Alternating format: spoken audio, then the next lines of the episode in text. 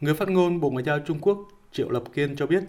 việc Mỹ bán vũ khí cho Đài Loan, Trung Quốc đã vi phạm nghiêm trọng nguyên tắc một Trung Quốc và các quy định trong thông cáo chung, Trung, Mỹ, đặc biệt là thông cáo ngày mười bảy tháng tám,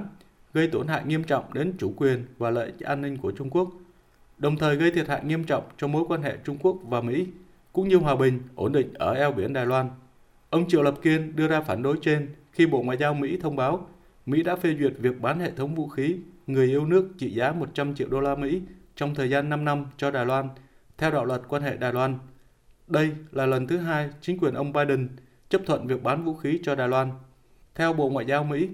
việc bán vũ khí cho Đài Loan sẽ giúp hòn đảo này duy trì mật độ tên lửa và đảm bảo khả năng sẵn sàng chiến đấu của Đài Loan, đồng thời nâng cao khả năng răn đe trong khu vực.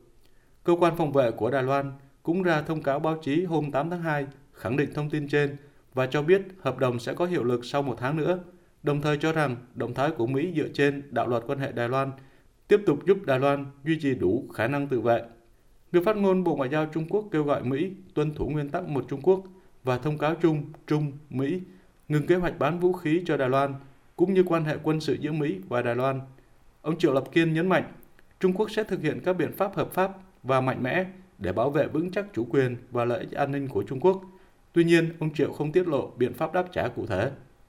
Truyền thông quốc tế dẫn các nguồn tin độc quyền cho biết, hồi tháng một vừa qua, chính phủ Mỹ đã tìm cách đẩy nhanh việc chuyển giao thế hệ máy bay chiến đấu F mười sáu được trang bị các tính năng mới cho Đài Loan, với kế hoạch cho phép tập đoàn Lockheed Martin đẩy nhanh việc giao hàng cho Đài Loan.